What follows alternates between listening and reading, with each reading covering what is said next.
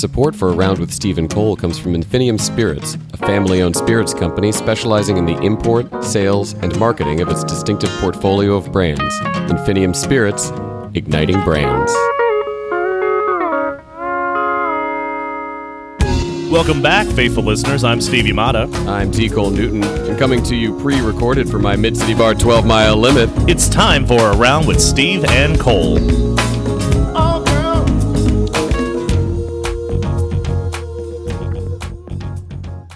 Hey, everybody, this is T. Cole Newton. Thanks for joining us again. We're coming to you, as always, as stated, pre recorded from the new patio here at 12 Mile Limit, which is super fancy. Uh, we've got a roof over section of it, so even if it rains a little bit on us today, we'll stay dry.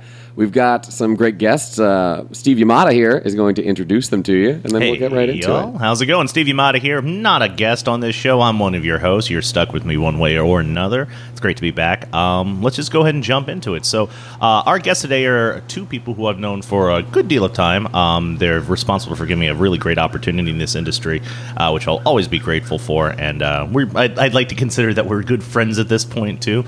Um, we've had many epic journeys to the West Bank for dim sum, um, which is pretty dim sum, as well as Beef Jerky Emporium, too, which I really wish I knew the name of that Beef Jerky Emporium. I'll probably link it to this episode. But if you haven't been over to the Hong Kong Market Shopping Center and been to the beef jerky store they have there, then you're really missing out on one of the true treasures of New Orleans. Anyways, let's go ahead and jump into it. Let's uh, have our first guest introduce himself. Uh, Jeff Berry, alias Beach Bum Berry, um, proprietor with Mrs. Bum of Latitude 29 in the French Quarter. Awesome. And our other guest, I'm Annene Kaye, otherwise known as uh, Mrs. Bum. Perfect. All right. Um, coolio. So, why don't we just jump into it real quickly? So, uh, a big portion of our show, and you guys are listeners of our show as well, which is fantastic, um, is that we like to frame a lot of the conversations that we have here about New Orleans. So, let's go and jump back into the past. Uh, what were your individual first experiences with the city of New Orleans? Oh, well, mine was uh, I couldn't get here. so my parents would never bring me when they came, and they went down every couple of years, and they kept saying you're not old enough. And then I was 21, and I still wasn't old enough, so I knew that that was all a farce. and it, I was going to move down here a couple of times before that, and it's actually a regret that I didn't. I would have liked to have like had this be a city that I came back to at a certain point. But as it is, we uh, arrived for Tales of the Cocktail in Yeah, it was uh, August of 2005, and neither of us had been to the city. We were living in Los Angeles, and we were both trying to figure out where to move to from Los Angeles. And nothing was really calling to us. I mean, nothing in the U.S. was really saying you need to move to here. We stepped off the airport shuttle into the French Quarter on Royal Street. And it's like, where the hell has this place been all our lives? I mean, it was like Barcelona or some um, old European city, and there were Juilliard trained musicians playing for change on the streets, and everywhere we went, everybody was cool, and strangers on the street said hello, and um, it was amazing. And in, in the course of three days, total strangers there, except for our friend Kevin Allman, who was the one who got us into the Tales thing in 2005, back when they couldn't get anybody to go, and it was a very small event. Oh, how Uh, times have changed. Yeah, what year was that for Tales? That's I mean, Tales is what 12, 13 years old now. I think it was the second or maybe third at the most. Um, but it, yeah, it was when uh, Southern Comfort was still the only sponsor. So, um, yeah, I mean, through Kevin, we had a job offer. I was going to have a writing job at Where Magazine, and in no time had a place to live lined up. And we, we came back to LA ready to pack our bags. We were really stoked. And then we just turned on the TV, and it was like, oh look, they're having a little weather down there. And uh, Katrina, you know, Katrina happened like a week after Tales, pretty much, and that kept us away from here for a, a little while. We just couldn't get it together to come down.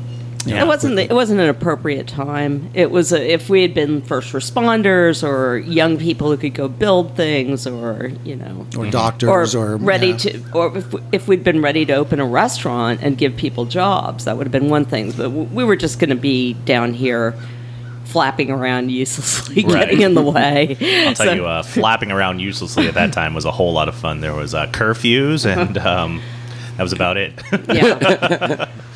That, I, I've heard a lot of stories of people who were here during those those first few months. Even I mean, I moved here about a year after the storm, and it still felt very fresh, like it had just happened. But it was there weren't curfews, there weren't as many uh, military police roving around in Humvees. There, uh, the city was it, at least the parts of it that were in higher ground that didn't flood uh, felt felt very vibrant and very alive.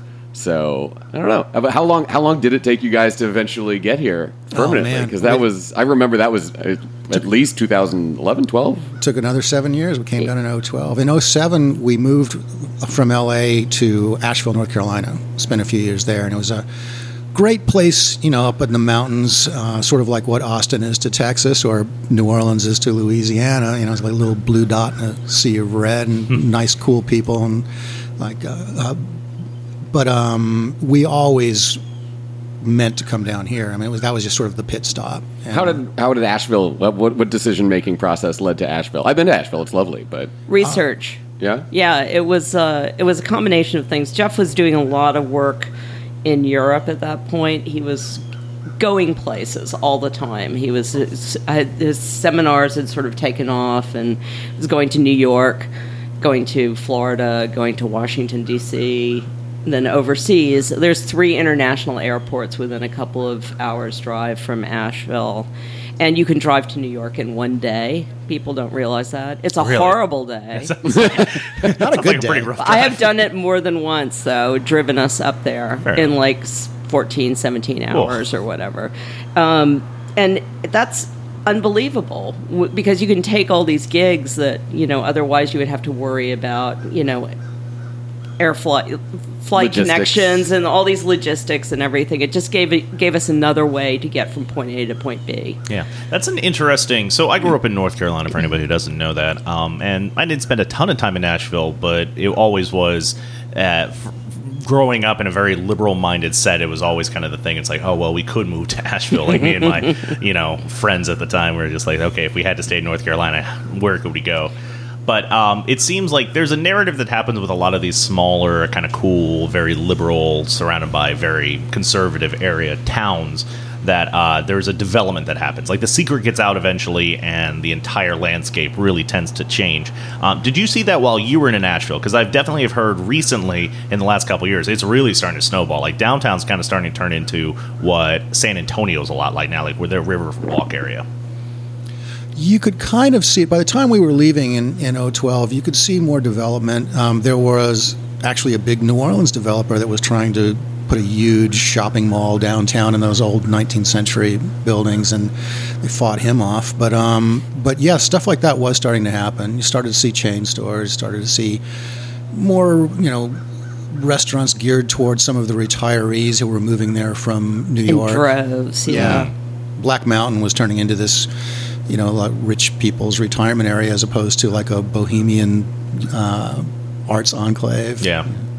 Yeah, and that's really tough. Did was there ever so at that point to uh, in time to and correct me if you're wrong. we were Still, the goal was to use the knowledge and research and your resources as well, Annene, to start our own business to open up what would become Latitude 29. Is that Well, correct? that was, I mean, that was another thing. Again, you know, New Orleans was 10 hours away. Mm-hmm. That's an easy day's drive, you know. So we, we were able to come down here a lot. Hmm. Uh, it just really, it was great. We could really just sort of fit it into our schedule. We could didn't just come for, t- for Tales. We could be here during other times when it's the it's its real self, you know. So Yeah, and every year, I mean, every year at Tales, and, and when we came down between Taleses, um, our circle grew and we met more people, and um, it just was where the love was. We just knew that this was going to be the place. You know, that, that when we, if and when we opened a place, it was going to be here. Right know, it, was, it was like sort of no brainer. people did talk to us about opening something in Asheville, um, but you don't open cocktail bars in Asheville. You open craft beer places in Asheville. Yeah. It's it's a it is a very specific market. There is something that people are coming there for a certain vibe, and we watched a couple of places try to fight it, but it, it just it was not a natural fit for a lot of the employees and. They weren't. I wasn't sure who their audience was supposed to be. Yeah, it's a little scary with that too, with the craft beer scene in, in North Carolina, which is huge, which really kind of has taken up all the room in the drinking culture in North Carolina. Uh, at Asheville, Sierra Nevada built their giant like new brewery outpost brew pub there as well. So you get out of the airport at Asheville and like Sierra Nevada is right there. Huh. And then Oskar Blues is in Brevard, North Carolina, if I'm not mistaken too, which is a smaller yeah. brewery. But you know, when you have two giant breweries, like like where is that line from microbrewery to like macrobrewery? Like who really knows? I mean, great for the success for all of them, but then as well too, like where is that microbrewery scene? Like you know that people really fell in love with that really kind of like pushed this that portion of the industry to a certain extent. Was there something about Asheville or North Carolina that lent itself? Was there like a tax credit system? What what what attracted? Because there's the the endemic homegrown sort of the small guys that became bigger, but something like Oskar Blues moving there from Colorado or Sierra Nevada, setting up shop there remotely from California. What made it North Carolina specifically attractive to those companies? Do you know offhand? Well, North Carolina was offering at the time before the, not to get too political on this, I guess. Please. Uh, once they passed the that restroom legislation, a lot of this has really stopped in North Carolina. They've lost millions and billions of dollars worth of industry because a lot of industries don't want to go there anymore. I think Google was looking to go there, Amazon was looking to go there, and now none of them want to go there anymore because it is such a political quagmire in the state. But at the time, there's really two things that push the craft beer movement, um, and I'm only peripherally aware of this because I was underage at the time when it happened. But North Carolina has extremely strict liquor laws. Um, not as bad as South Carolina was at the time, but liquor is highly regulated. It's a control state. You can only purchase through the state-run uh, ABC stores that are there. Um, but you can purchase beer and wine in grocery stores or designated real um, sellers of both beer and wine. Uh, so at some point when I was a kid, they passed, um, they took away the limits to high gravity beer.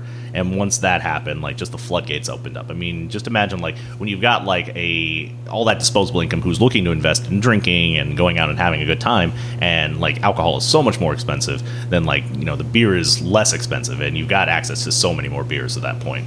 That's kind of like what really Man, spurred the market. I just got a little PTSD when you mentioned control state. it's like we would go to the liquor stores. It's like, where is everything? There's nothing here. We would we would drive how long? Two hours to the Georgia border, mm. three Yeah. hours, and right across the border, they'd have these big, giant Oz-like liquor stores with everything you needed, and uh, they knew that we people were coming there for that reason. oh yeah. Also, every trip to South Carolina that Just we took, where my trunk. family Yeah. is, it was just the whole car was full of booze. But it was so weird. You go, you go into the liquor store, the control, the state liquor store, and okay, you can get hard liquor.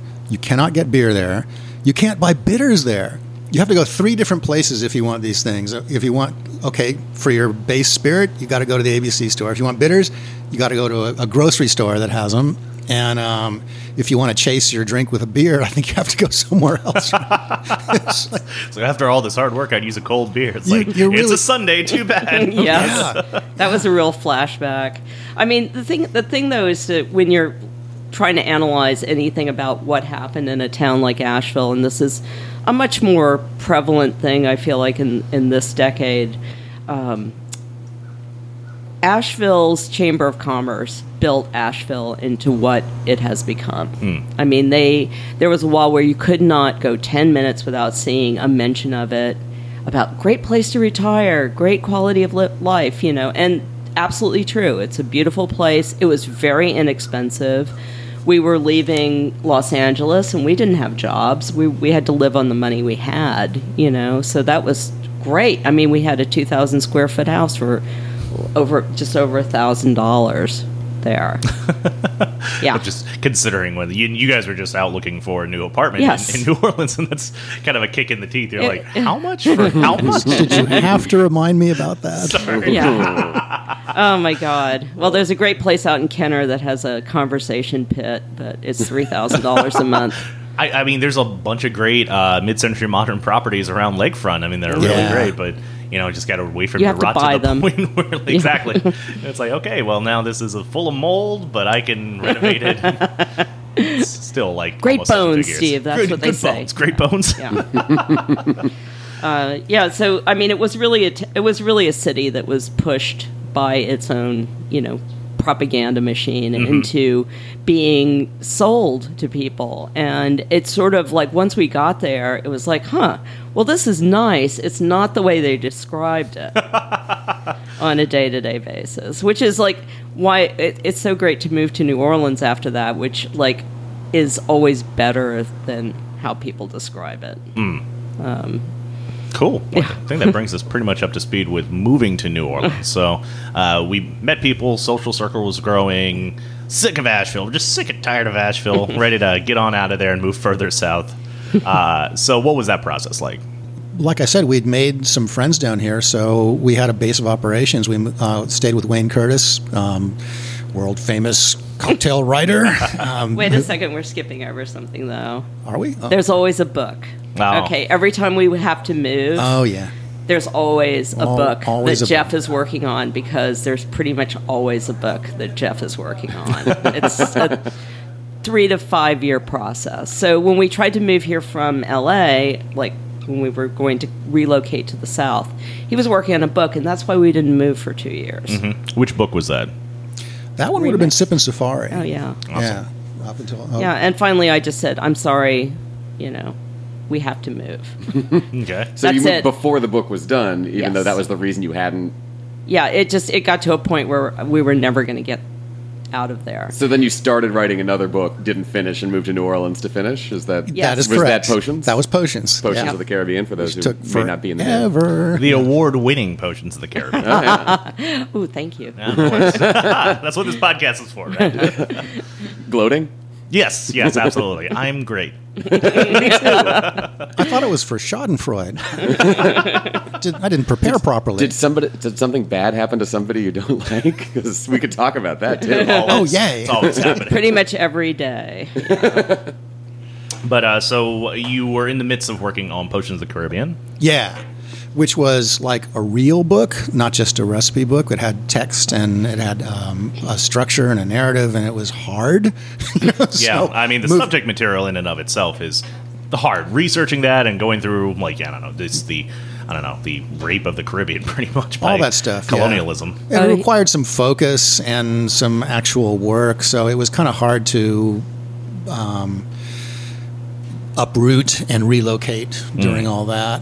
Um, so But it was managed, and we moved into Wayne's house. Uh, stayed, we were staying in the front apartment he has there, and I started looking at the, you know, just classified whatever where they had it. I guess we had Craigslist then, um, and it looked like it was that time to go out and find a place to live really quickly because I, everybody kept telling me the city goes through waves of when you can find a place and when you can't. So I went out and found us a place to live pretty fast. Cool. And uh, we got to live near the French Quarter. Yeah, you all were right in the Marigny Triangle at that Yes, point. and it was wonderful. It was a wonderful introduction to the city to be able to do all those things that we wanted to do, like walk and you know go places and stumble home at three o'clock in the Y'all morning. really had access to that area of town as well, like in the last couple of years before Airbnb completely has devastated that area. and that's why we we are not there now. you started seeing it coming in too, if I'm not mistaken, as Yeah. well, right? Living over there. It's one of the reasons that sort of sped the plow for us to move to a different part of the city. Is that when we first moved there, I would go outside in the morning and people would say hello, and you know everybody was really friendly. And, and then there was a certain point at which I would go outside and I'd say hello to people, and they'd look at me like, "What do you do? What do you, what do you want from me?" And it was like, oh, I don't carry any cash on me. Yeah, Yeah. it's like they were all Airbnb people, and the entire block turned into like basically an outdoor hotel at this point, and just didn't feel like a neighborhood at all. It just felt really weird and alienating, and um, it was one of the reasons we split from that part of town. It was yeah, and it was again, you know, when we moved in there, it was reasonably safe, but nobody was living there full time anymore. So people were getting that's you know were getting held up all of a sudden, and it was you know we're coming home from the restaurant at the by then at you know some ungodly hour. Not exactly, you know, the right combination of Yeah, things. and all the time. Airbnbers would not lock their gate, or, or ah, you know, Yeah, because it's safe, because it's because it looks pretty. we got one, got one key, right? So it's like, oh well, we can't all have that key, so let's just leave all the doors unlocked. Right. Awesome. Yeah.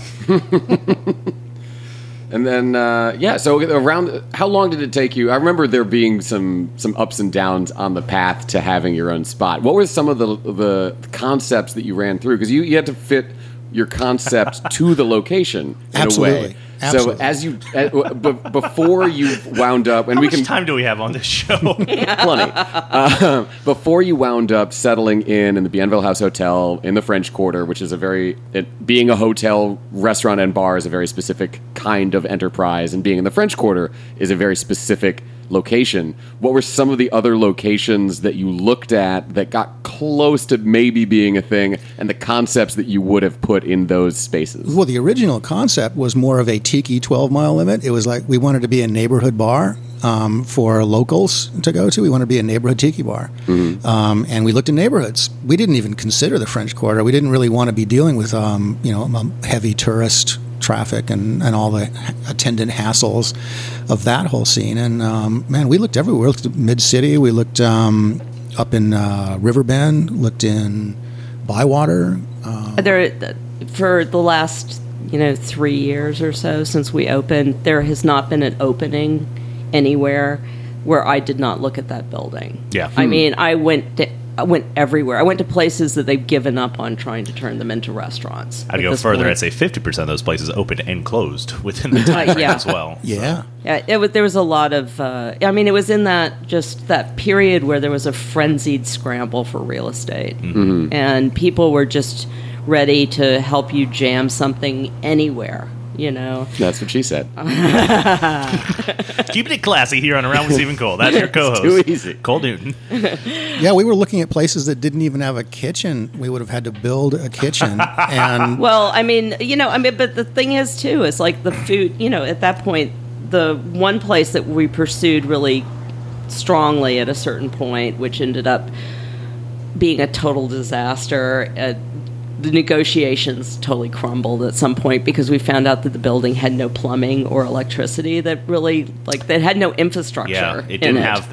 They had put in a. Uh, they wanted to sell the place as a restaurant space. Uh, they built this really expensive parking lot in there, but in order to become compliant with the city, you would have had to dig up the parking lot to put in a uh, Grease trap. A grease trap. It's the Like, size of a Volkswagen. yeah.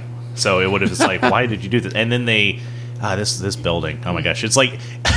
Not to get too dire on this, but like you know, I, I was involved in this process. Like it's kind of funny. Like Jeff and Annene had reached out to me to help uh, with opening uh, what would become Latitude Twenty Nine, and uh, I would always get to the point where it's like this could be a serious thing. I think Annene looked at like 20 places and then she'd be like, "Hey, what do you think of this place?" And I would see one out of the 20 places. Um, and this was the one place that it's like there was a lot of interesting potential with it, but we would have all just had like a suicide pact by like midway to opening. It just would have been bad. Like we would have been I mean, out I wasn't. money. Like it just, I wasn't even talking about what I knew, which Mm-hmm. is that like, okay, there's no room for, uh, you know, we'd already like talked to Chris about coming in with us, but we're not going to be able to serve any cooked food here. Right. We're going to have a kitchen like Cure, Yeah. because I'm not putting a freaking dr- grease trap, Mm-hmm. you know, in this parking lot. I'm not doing this. And then they started talking about ramps, and I'm like, you know. Handicapped ramps, and they wanted a special kind of ramp that cost Yeah. more money than any other ramp, and it had to be. It was just, it was insane. we Yeah. would have been the first tiki bar with white walls and white plastic chairs and no Oh, decor because we would have run out of money. They, they did a Really historical renovation, so they plastered the walls. So we weren't allowed to. And I kept saying, "Well, we want to put things on those. You know, why did you do that? Uh, if you just put up drywall, it would have been fine. Right. It's like, oh well, the tax credits, and it's like, but wait." Wouldn't you've saved as much money as you spent? yeah, it just it was nuts. all the wiring was wired as residential as well too, which would have all had to be stripped and changed to commercial. it wasn't as even well. good residential. It still Yeah. had um, knob and tube. but we were willing to we were willing to go for it just because it was still um, a place. you and know? it was it was a it could have been a very charming spot and very special and that was always the thing like you know do you want to go into a warehouse or do you want to find some place that is like this beautiful you know because we were offered south market and that was a huge no Yeah. Uh, but we didn't have the right kind of business for that Right. you know so Yeah, and it would have all been glass windows in the front too, which like uh, you've seen a lot of like tiki bars Yep. have tried to open up now in like strip malls. Like there was one in Charlotte that tried opening up that was in a strip mall that if you just have glass walls like in the front, it's just you can't create a really successful tiki vibe Right. if you don't have the right Not at all. like Yeah. building and the right space for it. we looked at the space that belize is in Mm-hmm. Um, that was a big. That was an instant no. As soon as we went in there, that was so. I mean, you needed really seriously deep pockets to deal with Oh, yeah. that. What was the what was there? What was the it was a ditcheroo? Yes. Something like that. Yeah. I think I used to that was a spot that I would wind up at after after I guess it was Hornets games at the time. it was the only time I've ever been to what, the ditch, I think they called it. but it seemed like a normal bar. What was the what was stairs. Stairs, yeah. and the kitchen, the kitchen space too. Like it's was been minuscule. Amazing. Yeah, amazing what they've been able to do with um, Belize over there. But Yeah. just the insurance that you'd have to have to be serving like a full scale, like especially tiki Oh, yeah. drinks upstairs, and then like it was just this old, very scary staircase. It's just like just imagine the first person to fall down that. It's like okay, there goes everything. Yeah, and it was. Uh, I was very lucky to have a very good insurance agent uh, who I would call and say, "We're looking at this," and he would just say, "No, don't." like, and he would just throw out a number, ten thousand dollars more a year. For the stuff you're talking about right now, this, that, the other, like even the porch at one of those places, that we were, we were all like, "Oh, there's this great porch," and he's like, "No, somebody will fall off of it." Mm-hmm. Hmm. So you have to like have a larger radius of ins- I don't know. I I just trusted him and listened to him, which is good because you know we all know what insurance payments are like. Yeah, we were ready to almost ready to give up. Maybe we got here too late, and then um, the space at the Bienville House kind of fell into our laps, courtesy of uh, I mean, Ann Tuennerman told us about Yep. it, and um, Neal Bodenheimer also separately told us about it, and we reluctantly went over there because, as I said, we weren't interested in being a quarter bar, but we loved the people we talked to, and the space was great. It had a fully, completely kitted out kitchen Had a real kitchen. It had a a real kitchen. kitchen, and um, you know we could focus on making the front of the house look good and Well, we did replace almost every piece of equipment in the Slowly, kitchen, right? but it was it was we could we, we worked on it piece by piece. Yeah, Is so. it the Yeah. same kitchen if you change one part at a time? I don't know. that philosophical question. it didn't hurt as bad. The, Yeah. the pain was spread out over a few. Uh, Yeah, at least we were making money at that point. yeah, but it was. But you know, uh, Paul Gustings uh, over at Tujague's uh, told us you need to be a French Quarter bar. You need to be in the French Quarter, and we. It, for two years, he told us that, and I just kept blowing him off. Going, yeah, no, no, no." and and he was right. Actually, he was absolutely right. I mean, that's how we got great press. Everybody stays in the quarter. Travel writers stay in the quarter. Drink writers stay in the quarter. And this is pre Uber, so Right, and that right, really changed right. the city Yeah. a lot. I mean, I it, we just we were ready to fit in wherever we could find a place. Was really the point. Is that, that this is a city that's full of charming neighborhoods, wonderful places to do business. Just uh, it's an embarrassment of riches, really, in terms of population and the demographic you're dealing with. You have a lot of people who are really invested in going out, and we were ready to, you know, fold the concept because tiki's very flexible. Mm-hmm. I mean, it, there's a lot of different things you can do with it, as evidenced by Yeah. all these bars out there now. And so. what, what happened was we went for a hotel bar tiki.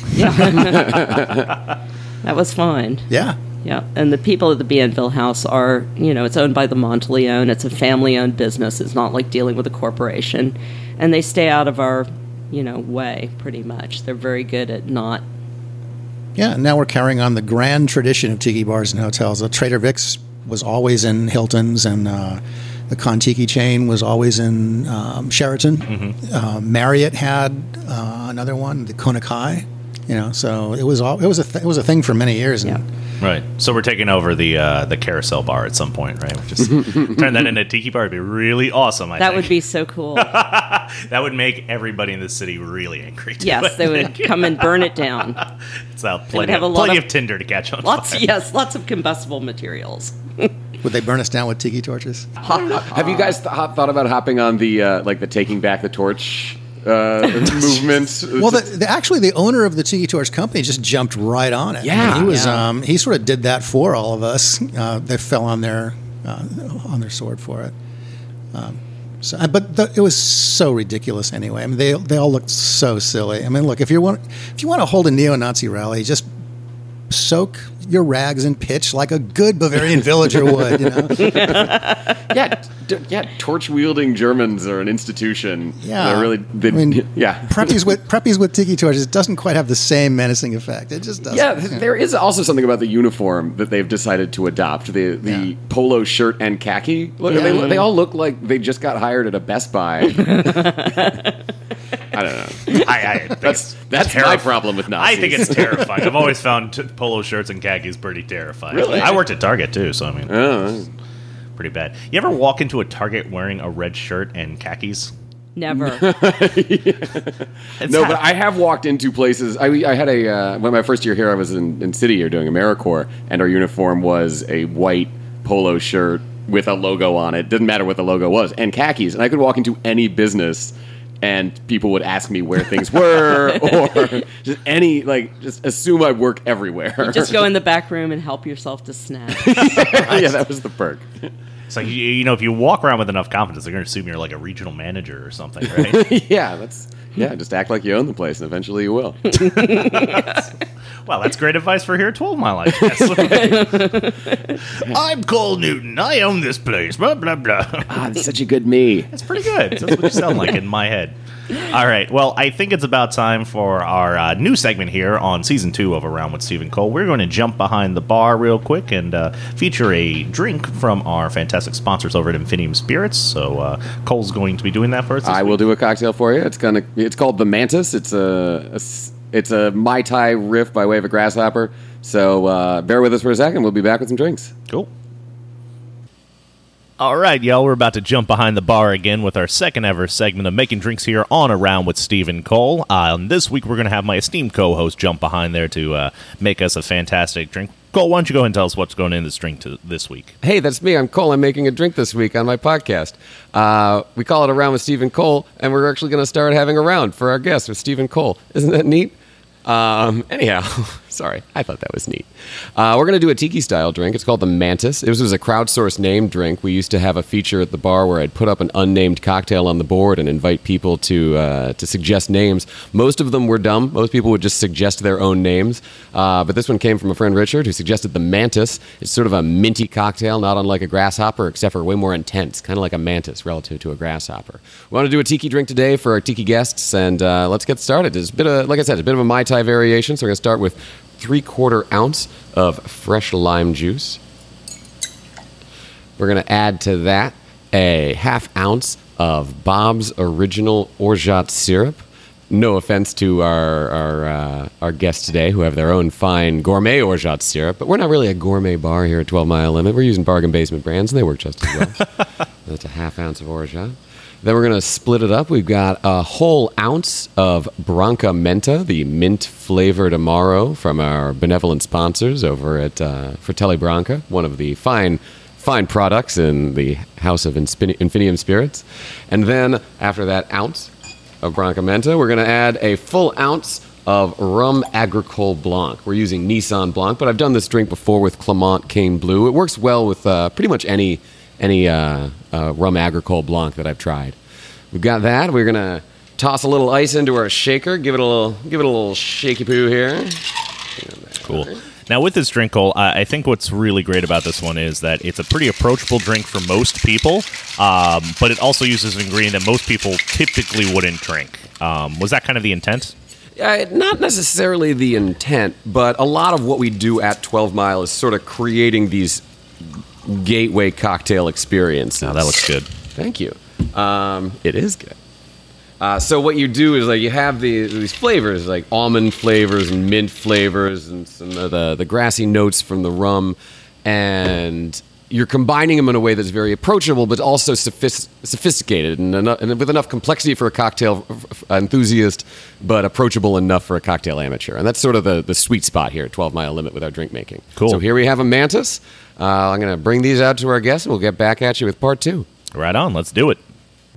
All right, welcome back. We've got our cocktails in front of us now. You guys are enjoying? Yes. It's, uh, yeah, we, we just went over this in the break, but just to just to refresh, we've got uh, Branca Menta, which is one of our benevolent sponsor brands. We've got some agricole rum agricole blanc. We've got a little bit of orgeat syrup. I use Bob's brand orgeat syrup. It's a local New Orleans institution. You know, there's another local orgeat syrup you could have used, but uh, Is it is it four dollars a quart? no.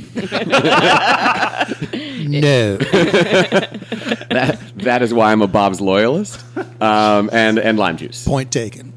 Um, but yeah, called it the uh, the mantis uh, because it's like a grasshopper, but it would also consume a grasshopper whole if it could catch one. Uh, that's my rationale. Right. I actually saw when I was a kid in my neighbor's garden.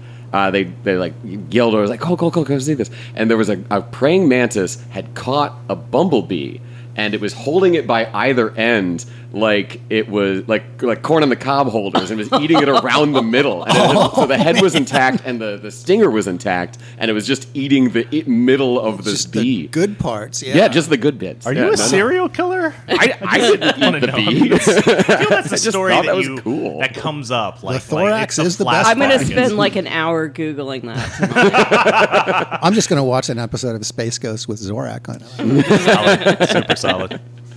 Are you watching Rick and Morty? Are you guys watching Rick and Morty? No. I've got it queued up. I haven't checked Yeah. it out yet. Y'all should watch Rick and Morty. I think, I, think it. Uh, I haven't seen any of the third season yet, but good. it's I've heard of good things. Yeah. that it's getting really dark, but even deeper than it. d- Both darker and deeper for a show that was already very dark and very deep. Yeah, yeah, it's good. Okay, Yeah, cool. it's- it's- I'm no there. spoilers.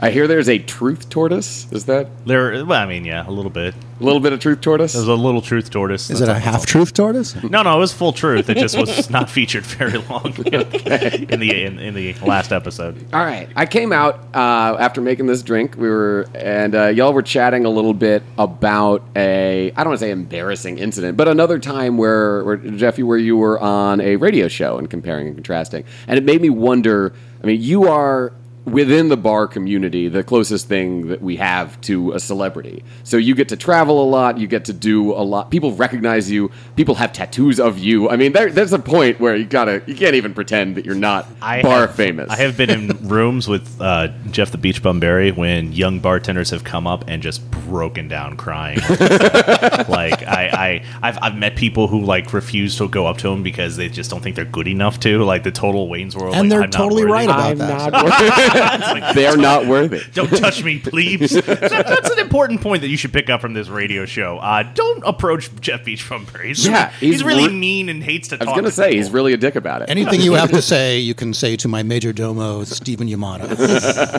what? he will decide if it is worth repeating. so, or Brad Smith at this point too, right?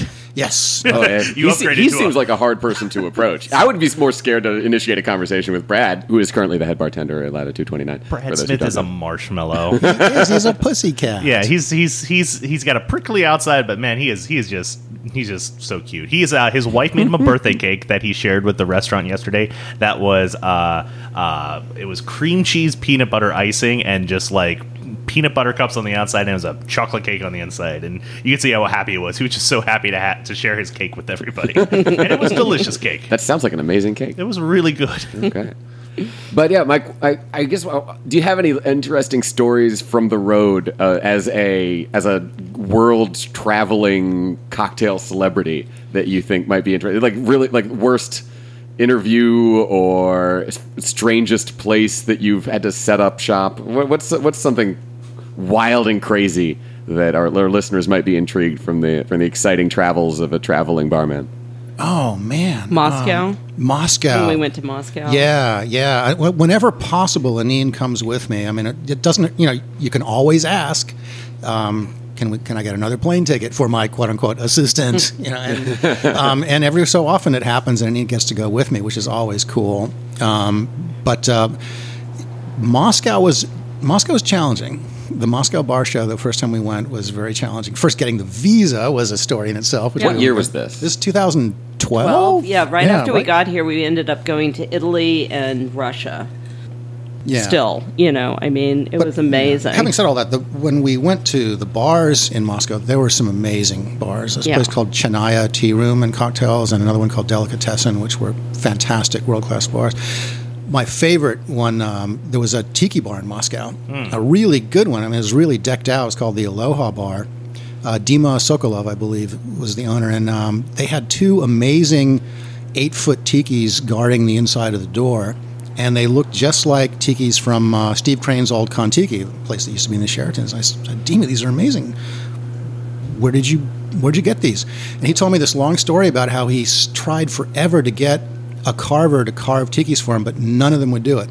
Because all the wood carvers they all carve Russian Orthodox uh, religious icons, and they can't carve a pagan image. It's totally verboten. Well, that's the wrong word to use in Russia, but um, but uh, but he finally found a guy who was willing to do it. Only if Dima drove him like 60 miles into the woods where he would carve in the middle of the forest where nobody from his congregation could see him do it and that's how they got their tikis my God. It's like, so you meet a weird artist guy, and he's like, all right, I'm going to bring all my sharp tools. Now take me to the middle of the woods, and I'll carve your idols. yes that's, that's, the, that's the Tobe Hooper version yeah Rest in peace, Tobe Hooper. ah yes Uh, it's just that it's that it's that wonderful thing of again of you know how much you know you guys both know this how much problem solving we do in this business. Mm-hmm. And then you're thrown into a place where you can't even imagine the problems.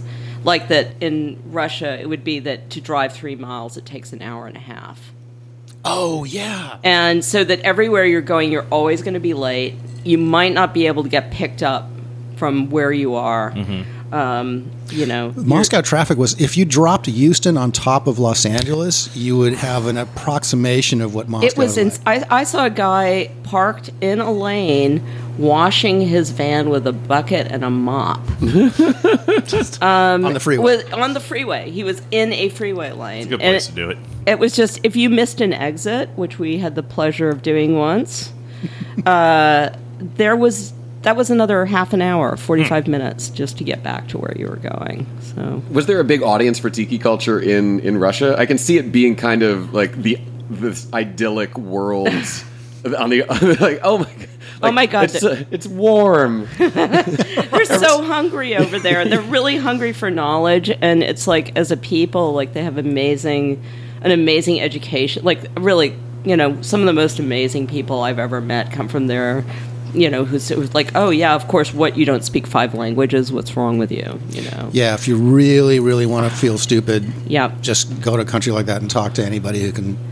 I mean, I can't. I can barely speak English, and they've got six languages under their belt. I'm And it's like- American. I'm not self aware about these things. I'm just going to keep speaking American slower and louder until they understand what I need. But the thing, the other thing about going to um, European or South American uh, countries and talking about tiki for people is that they don't have preconceptions the way that Americans have and do. Um, I mean, because during the dark ages of the cocktail in the U.S., you know, the 80s and 90s, when everything went totally into the crapper, um, tiki fell harder than most. And if you are, a, you know, if you came of bartending age in the early aughts, and you had any exposure to tiki drinks at all, odds are they were like syrupy, slushy, cruise ship style drinks, and the last thing you'd ever want to serve in a craft cocktail bar. But you don't have that preconception in London or Moscow or Berlin. They don't. They just consider it just a, a legitimate part of the cocktail canon. So in a way, I mean, when I was speaking over there, they were more receptive. The audience was much more receptive. I was getting bookings in Europe um, and Latin America and Canada. Before, nobody in the U.S. wanted to hear what I had to say. You know, they- when, they- what was the tipping point there? When did when did tiki become acceptable again? I know you were you were a big part of that, but when do you think that it really took hold? Um, it was probably maybe around 2012 um, in the states when when um, craft cocktail tiki bars just started spreading virally. Um, when you know this floodgates kind of just like opened up. I mean, there were a few isolated places around the country that were doing it and doing it right. Um, but now, I mean, there are craft cocktail tiki bars everywhere, like Tulsa, Oklahoma, you know, um, uh, Cincinnati, Ohio. Cincinnati, Ohio, Spokane, Washington. I mean, every place. It's almost like the way it was in the 50s and 60s when every town had at least one tiki place, you know. What do you think is the next uh, cocktail trend, like sort of obsolete model of a bar to come back? I the I feel like I I, th- I What do you think? I'd, lo- I'd be I think there's a couple. what- I, I I can't remember who I was talking about that wanted to open a fern bar. I think it was um, one, one of the Kirko guys, Kirk Nick probably. Detrich's been talking about Oh, maybe years. Nick. Yeah. yeah. Somebody, somebody over here, Kirko is talking about bringing back the fern bar, which I think would be a lot of fun. I mean, fun. wasn't um, gosh, what was the bar that Golden Cadillac. Golden Cadillac Yeah. was that, and it did not do well. I mean, Okay, it got all the awards and everything like that, but uh, also like where do those awards? Go? I feel come like from? a, a lot of the it, it's the fern bar thing is kind of the same as tiki has become for a lot of people. Everybody has a tiki night now, and then the, we, you know you see more and more about people assimilating the drinks from that time period, if not the atmosphere, um, into something. But we actually also that was another you know another way that we could go into the whole thing. Uh, it's much better than doing colonialism, which some people we know have done and uh, completely unself-aware about it and Yeah. not thinking about it because it wasn't being discussed at that time. And then later on, it became a problem for them because you know you have. well, There's a lot of people our age that have to do a lot of self-education, you know, in the process of learning to think differently about things that we grew up thinking about in a certain way. Mm-hmm. So, you know, Have you? I mean, there are bars in the in the tiki canon who have been have forced to not forced necessarily, but who have changed things about their identity because uh, I'm trying to think of it. I can't Are we think only of it thinking about top that one place that head. closed May- down? Maybe maybe it is that one place. There's, not. there's- I think there's a larger conversation goes with that as well. A Yeah. place that like turn around that w- could easily turn into an Irish bar that was part of a chain of restaurants as well too. It's like I don't know what the decor was, but I'm having a feeling that they had a much wider breadth of being able to be an offensive theme than anything else. Do you ever get any pushback though? I, I, and not that- I can't think of anything specific about Latitude 29 that would be offensive, but the whole tiki milieu people see as a form of cultural appropriation sometimes. And I know that it's not Uh-oh. necessarily that there. I mean, I'm just curious if that's b- been an issue or how you, if you're prepared to to field those those complaints when they come up. that we let me let me just say this first. we actually because it's such a complicated discussion to have, it's not something that we generally address. Um, we try to be we try to be careful about and thoughtful about what we do. Okay. And you know, Well, there's there was an interesting panel discussion, which only eight people showed up for, but it was a very interesting discussion at uh, Tiki Oasis this year in San Diego, the big Tiki festival. Uh, it's been going on for years now.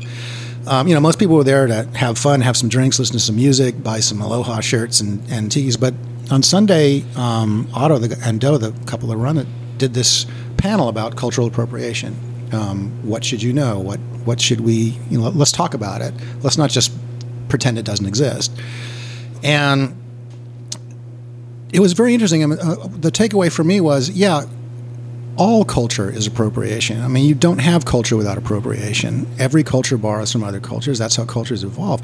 The problem, the, the term should be cultural misappropriation. Um, and that's what that tiki bar you're talking about, that was like an Irish bar or, or whatever. Yeah, that was cultural misappropriation. That was big, toothy, grinning, um, you know, uh, uh, misrepresentation of Polynesian gods, and just like really tacky. Um, well, it's treating it as a treating it as a as a interchangeable theme. We could be this, or we could be that, or we could be. Yeah, I mean, when you go to a place, I mean, you can tell right away when you go into a tiki place and somebody who put it together loves the esthetic If you love the aesthetic, you don't think of it as tacky or camp or kitsch. You think of it as a genuine, um, uh, genuine form of artistic expression that you like unironically. Yeah. uh, the way you would like any other form of artistic expression. I mean, for me, that's just the kind of world I want to live in. That's the kind of um, style I have in my own house, you know. And um, it's not something I just grafted on to cash in on something that's happening, you know, trending this week or whatever. I've never. I'm not of of the of the four people on this podcast right now. I, I guarantee you, I know the least about tiki culture and history. Um, but my impression is that tiki sort of grew out of Americans returning from the Pacific theater in World War II to a certain extent, and so it was a way for people to bring something back with them that they enjoyed from this what was probably a very harrowing and traumatizing experience. And they could they could take aspects of that and make something beautiful from it. And it was a way to sort of uh, take an ownership of that experience in a way. And i think that nowadays so that's it's a very different thing but that's that's not current anymore. You know that that that, that relationship with the pacific that people had on, in that era was very specific to that era. So I think Um, you can play homage to that, maybe, but not necessarily be able to represent it in the same way that they did at the time. Well, one of the reasons that the trend lasted 40 years, and by the way, the returning vets from World War II was the second phase of a popularity. It had already been a strong trend for 10 years prior to World War II. Okay. Um, and World War II was just sort of like the shot in the arm that kept the trend going for another 10 years. Um, and then Hawaii becoming a state was the third shot in the arm, and you got another few years out of that. I mean, there was always something that was helping Tiki along. Um, but really, what it is is the idea of an island paradise is perennial.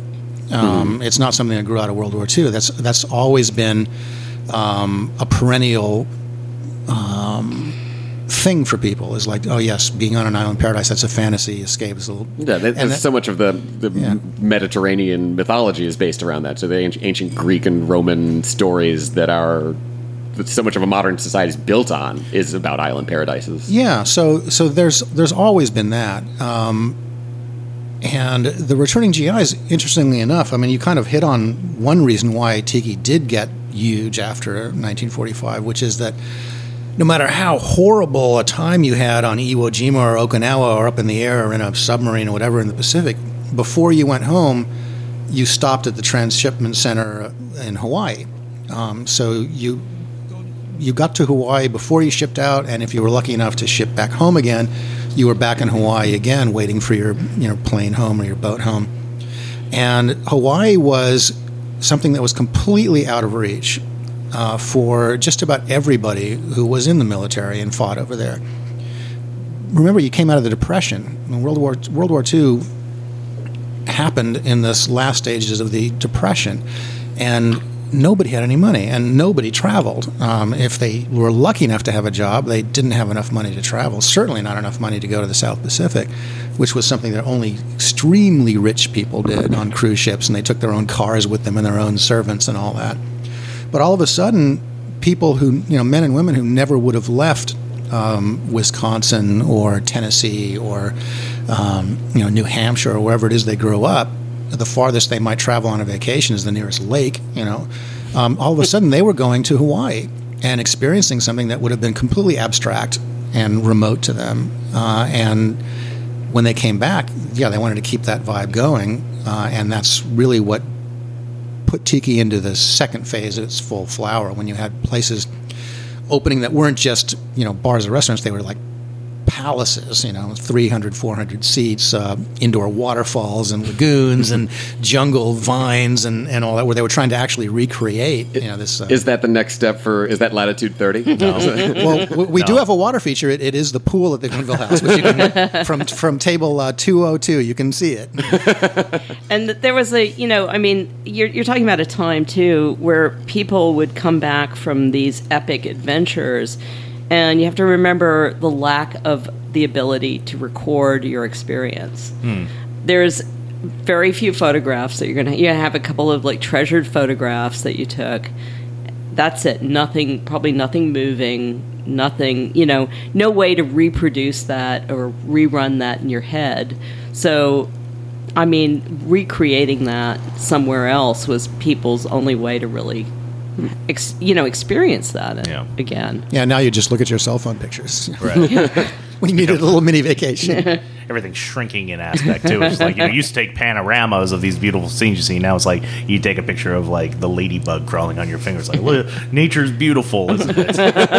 Hashtag blessed, I guess. I don't know. Goodness. Always Uh, to, to address that too, um, like just the tail end, what you're talking about, Cole. Uh, is that the natural evolution of latitude 29 or like any kind of tiki bar? Absolutely not. I mean the realism of being able to open a giant venue at this point like they used to be able to open up and you know create these these experiences i think that's an impossibility. I mean pictures of the Mai-Kai in fort lauderdale uh, that's that's uh, it's a protective national uh, protected national monument at this point too or yeah, National Register of Historic Places. yeah, because uh, if you see pictures of the Mai-Kai in Fort Lauderdale when it was first built, it was in the middle of nowhere. It was like you know land that nobody wanted. Now it's in the middle of car dealerships and giant like I mean it is literally prime real estate for all of these businesses and things like that. I mean the land is much more po- uh, much more valuable, I'm sure, than I mean monetarily more valuable than than what that place is at this point. And that, that's the last standing of the giant tiki like restaurant venues and things like that. Um, It's I- also, you know, there's also the reality that we all know because we watch this happening around us about what is the reality of running a place that size. Mm-hmm. Like, how many people do you really need to come through a place? I mm-hmm. mean, we've all seen very large places here that have gone through periods where they're hurting because there's just not, mm-hmm. you know, you just can't. It's a, a smaller place is. It seems to be working out that smaller places are a little more built for the modern. Yeah, when everything's sort of niche and, and sort Yeah. of razor focused and very. Uh, uh, for for us, for, uh, for example, we're, we're a small place, but we we are very much a neighborhood spot, Yeah. so we can we can sustain a lot of our business just with people in the area. Yep. So that that kind of appeal. to circle around, I mean, you were asking earlier, what's the trend of bars and restaurants coming up? And I, it's a scary prospect, but I honestly think that these pop-ups and temporary like concepts are kind of the future of what we're looking at as far mm-hmm. as like the forefront of of dining culture looks like. Um, we look at restaurants like Next Up in Chicago. That's that's kind of the forefront of what that is. Really, the five-year cycle on restaurants and bars is kind of the real forefront of that, where you don't see places that can last more than five years. Now you've got places that they'll buy the space, and then it's just like, okay, every couple of years we'll change the concept, and that's turning into every couple of months. And now it's like even smaller than that. We look up at uh, New York right now; they just had that big run of Game of Thrones bars that was extremely popular. That's transitioning to a Halloween theme bar now. We know, uh, you know, our friends over at Cocktail Kingdom with their uh, miracle bars during the Christmas time, and then um, uh, Santa Sippin' Surf Shack, which happens at Latitude 29 as well. Yes, one of the yes, indeed. pioneers of the Surf Shack as well. Um, you know, that's that's a great boom for you know your business as well in December, um, which isn't isn't the slowest time of year, but it's like you know it does. Draw Oh well, you in. know, I mean, it. it I'll say this, you know, it's a little bit. It, it is an expensive thing to run. You Mm-hmm. know, I think. Uh, I don't remember how much money I invested in it last year. I kind of can't think beautiful about too. it. Did you Thank make it in you. Cole? for the for the Santa. No, I didn't. Ah, you miss out on everything. Well, there's cool. going to be even more gold decorations cool. this year. uh, yeah, I'll I- make a point. It, it was uh, it was really fun. People really enjoyed it. But what I really found that uh, I loved it because the customers loved it, and also because they were just looking for something that was new, newer Christmas. You know, mm-hmm. not just the mm. same thing that they Yeah. did every year. And you really didn't have to. Somebody was asking me. We we did an interview with Garden and Gun, and they were trying to ask me to define what was special about it. It's like, I don't know. People just come in and they like it. you know, I, I I just didn't. print it. That's the headline. I didn't even know if it would work or not. But Right. people were just really happy to be in a place playing, you know, reasonably un, unobnoxious Christmas music Mm-hmm. and with some sparkly lights and some sweet little cocktails to Yeah. go in there. And I think there's an interesting narrative that hooks that up because now we're looking at um, like when it comes down to it, it's all experiential dining experiences. Mm-hmm. You know, that's what drove Tiki, in my opinion, was you know this escapism and this idea of like creating an environment that had the music, had the taste, the sounds, and everything that surrounded you. Now we're looking at these small like micro concepts that are trying to achieve the exact same thing, and maybe it's a reflection of like what people's attention span is or what their expectation well, is. Like, t- people have become. I mean, this is something you see in New York and Los Angeles, and this is why we never opened a bar in Los Angeles. People are novelty.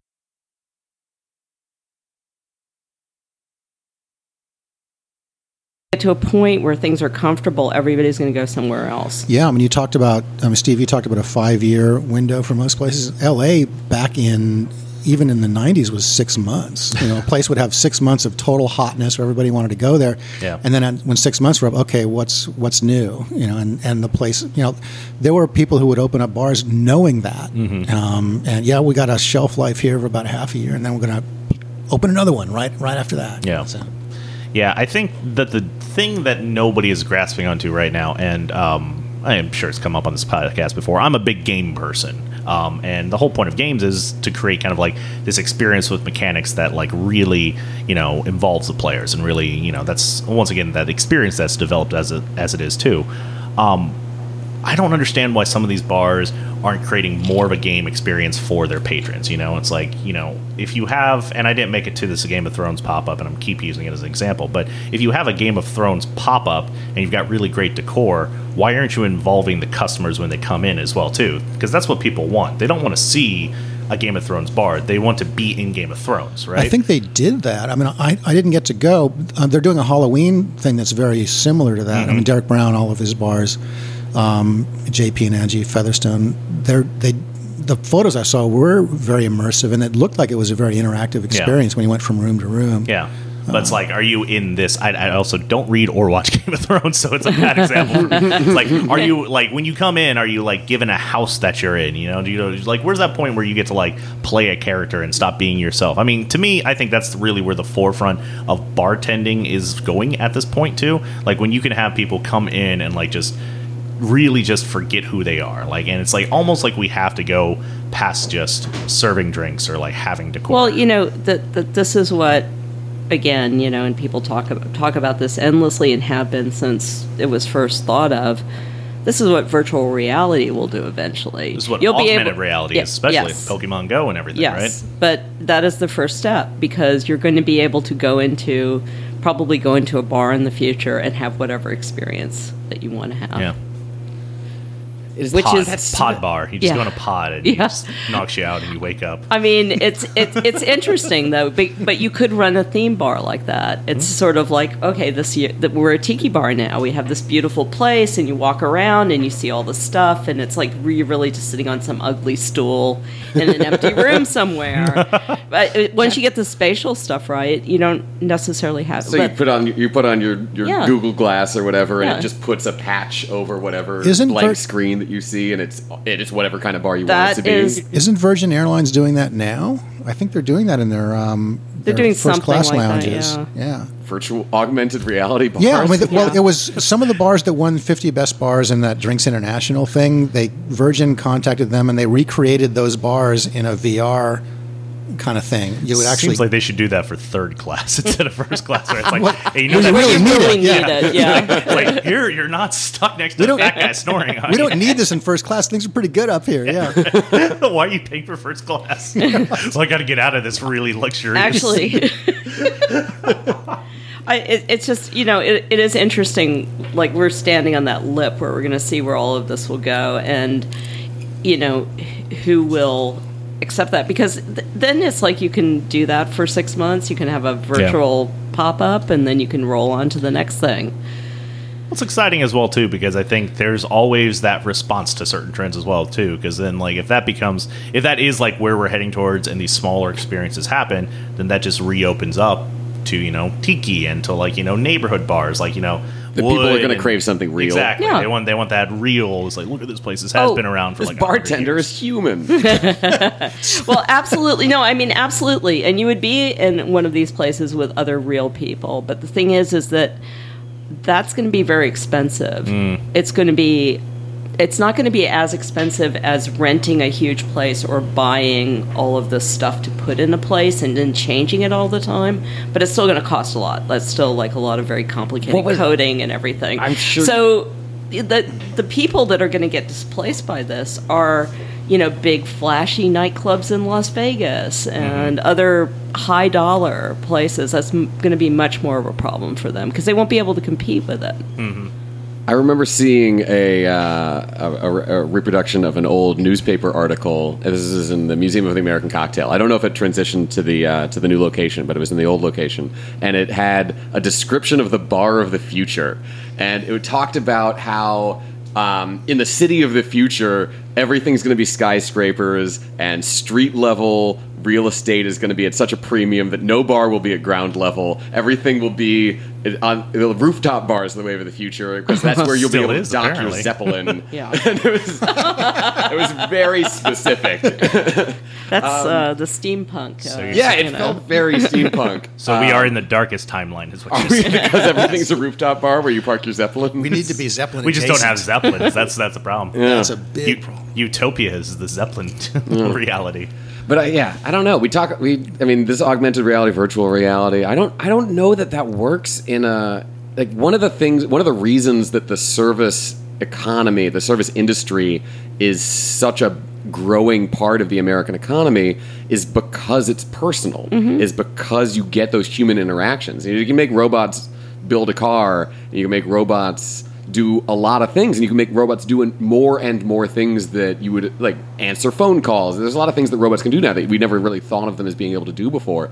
But I don't know. I mean, I guess you could start a cocktail automat or something like that. Yeah, people will always want their neighborhood places, and Yeah. they'll always want personal service, and that will that will keep smaller places like our place, your place, Yeah, like you those will always have that. You can't replicate that but in the a virtual world. but the barns, it's going to be very interesting Hmm. to see what the these Yeah. huge like nightclubs and like what that can But turn even- into even because night- Get a Nightclubs- good service at a nightclub, though. yeah, no, you don't have that- personal service in those places you don't have already. personal service, but you do have a lot of meaningful human interaction. Well, you would still. I mean, you can still see other people in these things, Fair, like okay. as themselves. Yeah. Like that's what they're Or that's whatever all- they want to be seen. Yes, as, exactly. Who knows? Yeah. I mean, I don't, I don't think I'm competent to judge the success or failure of that kind of thing because when I go to the airport now, and you see that all the restaurants in an airport have the iPad in front of you, and you're ordering off of that, and there's no human interaction at all, except somebody will bring it to you after you punched all the num, you know, all the all the items on the menu. That to me is just like soul death. It's just so dispiriting. I'll just, I, w- I would, oh. I would just. I love it. You I'm like sorry, it? I, I so love Well, see, it. that's the It's thing. That's why I don't think I'm competent But to judge because I will actually go to a newspaper stand and buy a sandwich from somebody, then sit down and order off And an that iPad. this is not for Ready our to go. generation or your generation. This is for the ones, for my generation, suckers. not you either. I'll still I'll still benefit from it. I'm okay. yeah, but it's like for me, yeah. Again, I'm with Steve. It's like I, I know what the realist, uh, the the realism is, and the Yeah. of deal, doing business in an airport where you have to get security clearance for all your employees. Of course, you would rather have ten iPads than five other employees in there because it's so freaking expensive. From Yeah. the service side too, it's really crazy. Like I, I can't believe the number of people. Like at Latitude, we have mobile iPads that we that are, that all the servers use, and um, it's it's a fantastic tool, and it actually makes a lot of sense to use. But it's so funny the pushback you'll hear from like other people who are in the industry as well. It's like, oh, it's just it's not personable, and like you know, I don't know if like I can get good service while somebody's using a screen. It's like the the physical implications of using something like that is amazing. I mean, like. You haven't waited on a lot of you. You haven't waited tables. Very No, I've done a little bit here and there. so, like, not- one of the big problems regular. in a restaurant is if you've got somebody with a five table section and they get set five tables, they're going to take five orders at one time and then put five orders in Mm-hmm. at the same time. So it destroys the pacing inside the kitchen. Mm-hmm. But if you have an iPad and you take the order immediately when somebody sits down or like Right, there's no lag time. There's no lag, but there's also a natural gap in between all of these orders. Right. So it's not like you get bombarded with five drink orders at one time. You get like one drink order, then the next drink order, then the next drink order. Really, I, I'm surprised to hear that there's pushback against iPads being used by servers because there's a pushback. there's a very big difference, I think, between an iPad replacing a server and an iPad being implemented by a server. Absolutely. Who cares what they're taking the order down with if there's still a person Why in an front of you? iPad Yeah. any different I think than there's a, a, huge perception thing. Like, yeah, what people don't if- yeah. understand what they're.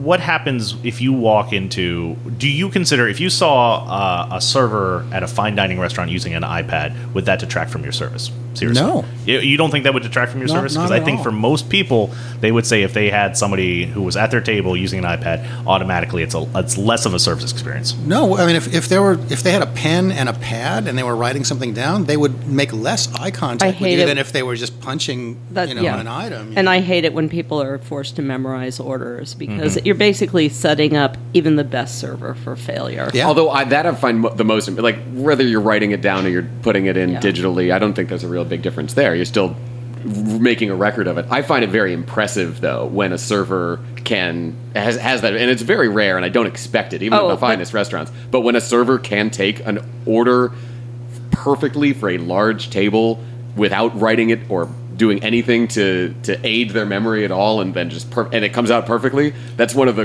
greatest service experiences. But I mean. I grew up in, in a time when I was working in restaurants when it was either you were writing it on down with a pen or you had to memorize it. Hmm. And again, even the best people would fail spectacularly on almost a daily basis, I mean, depending on the volume of the place. It, wa- it was just, you know, and then also people misremember what they said to you, and it's a little easier when they see you mm. taking it down in front of them. They have less doubt about Right. the fact that There are less. Can I speak to your manager moments? Yeah. yeah. I, I would say from I think this this might be the wrong group to talk to this about, but I, I think if you guys wanted to talk to other people about it, it's there's there's a surprising image issue with like bringing that amount of technology to the table. Yeah. Like, people just don't think that. Do you think maybe it's because it's a tiki bar and because that's it's such not a it's, throwback well, concept to most a certain of extent? most of this comes from the last place I was at. When I was Oh. there, like I was pushing very much for because it was a very s- big restaurant that had like a lot of things. It's like okay, well, it's a small kitchen. They need to get orders in at the right time. There's not a lot of POS systems. It's like we need mobile capabilities, and I got huge pushbacks from our consultant as well as the other managers there, and then the hotel as well, saying like you know we can't do that. That looks unprofessional. Like And it's going to take away from the environment. the main reason again that we do this besides you know the the first the first thing actually is that it does speed up service but it also gives the server more time at the table. Yep. they our servers will spend a lot of time talking to their tables and they don't feel like they have to run off every second because they know how to work with the technology to keep them on the floor. They're not running over to something in the corner and poking at it when 10 other people are trying to do that. There was a not to bring everything back to tiki all the time, but um, but that's the way your old, brain um, works Uh, one old um, waiter told me that when he worked at Don Beachcombers in Palm Springs, was a lot of celebrities used to go Sinatra, Kirk Douglas, all those people. Um, they did that. They would memorize the order. They would not wr- write anything down. But what they did was instead of crossing all the way over to the kitchen to give the order, there would be um, either a potted plant or a tiki with a microphone in it. And they would, they, would, they would go over to it, like in the middle of the dining room, and talk into the tiki or into the potted plant and just deliver the whole order. You know, three Navy Grogs, two Scorpions, whatever. And, um, and, and what he said to me was like, yeah, that's a lost art. I mean, imagine trying to look cool and do that. I think t- s- relaying your order to a giant effigy Yeah. like, that would just enhance the experience. Yeah, right? Yeah we can't be that cool I mean, I could just walk over to art. one of our tikis and just talk out loud. I mean, bring it back, right? Steve's talking to the tiki again. Somebody go get him. Three cheeseburgers.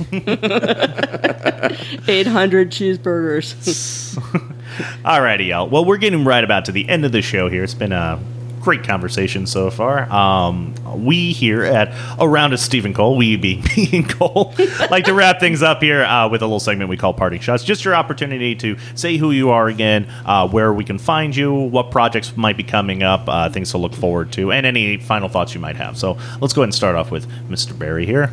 Yeah, um, Jeff Beachbum Berry, uh, to reintroduce myself. Um, you'll find me at Latitude, usually Friday and Saturday nights, um, uh, unless I know you're coming in on another night, and then I'll come meet you. Um, the project I'm working on now, well, it's done, well, I'm just waiting for it to come out, is a 10 year anniversary edition of Sippin' Safari, which came out in 07 when there was no craft cocktail tiki revival at all, and I never saw one coming. Um, so 10 years later, it was nice to revisit the book and to include an, um, an afterword talking about what happened in the 10 years after. Um, and I interviewed a lot of the uh, owners and bartenders of some of these places in Europe and the States and got recipes from them and talked about how the book may or may not have influenced them. And that's, that's, it was a pretty cool thing. So, um, so that's coming out, I hope, October, November. Cool, excellent. And uh, what separates uh, and Safari from the other books you've written?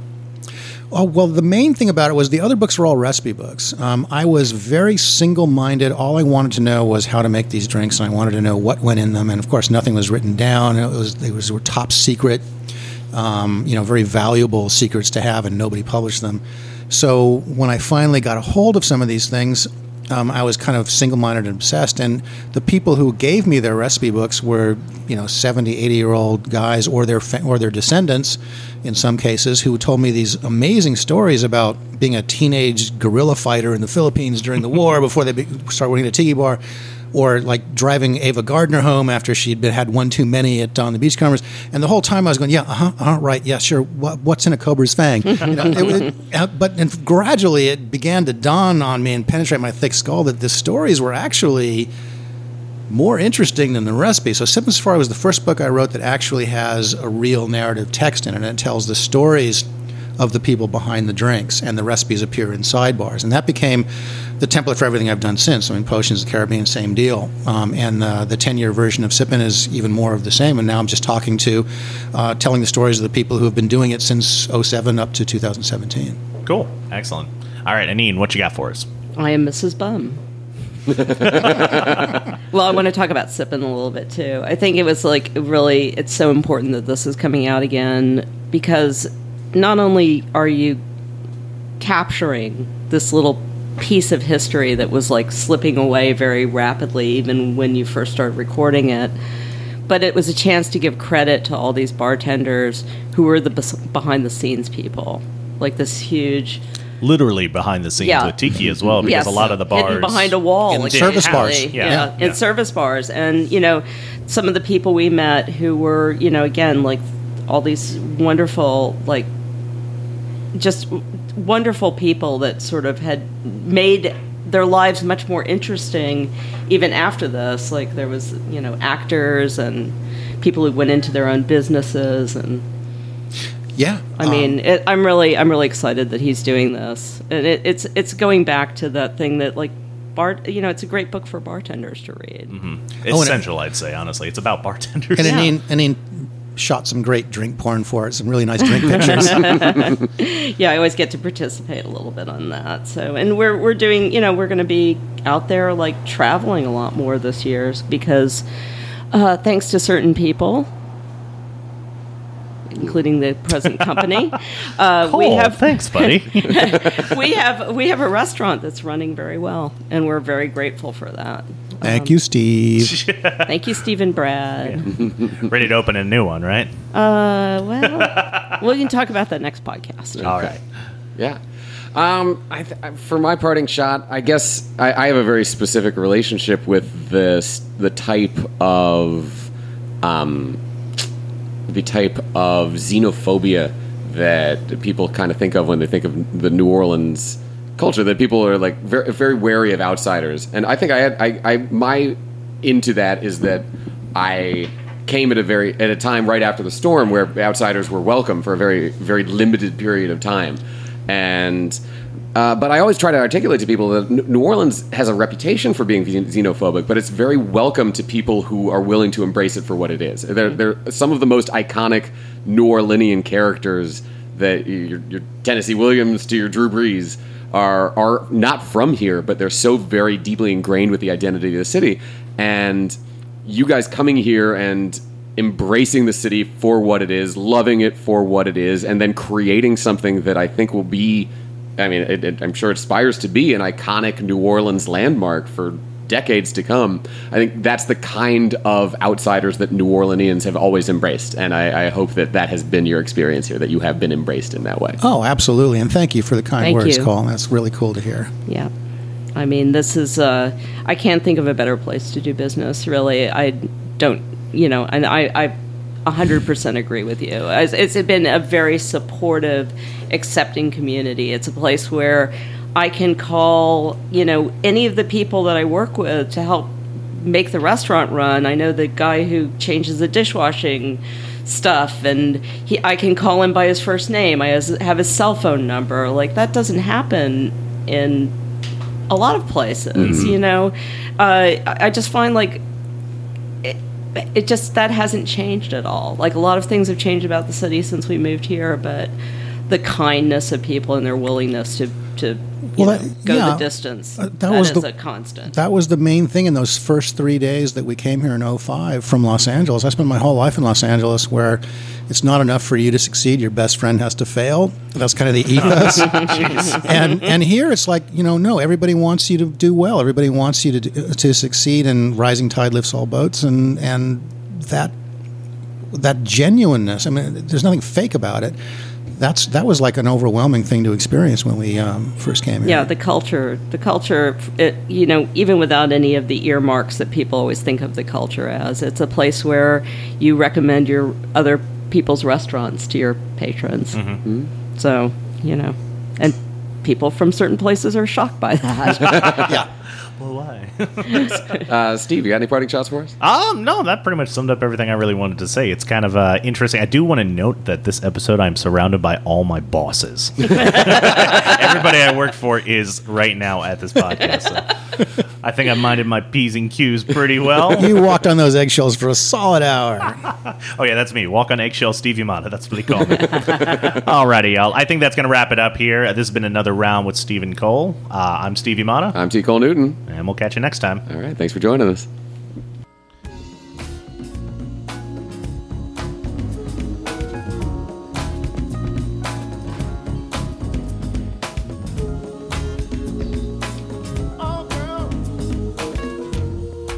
Theme music for Around with Steve and Cole is by Derek Freeman. Support for Around with Steve and Cole comes from Infinium Spirits, a family owned spirits company specializing in the import, sales, and marketing of its distinctive portfolio of brands.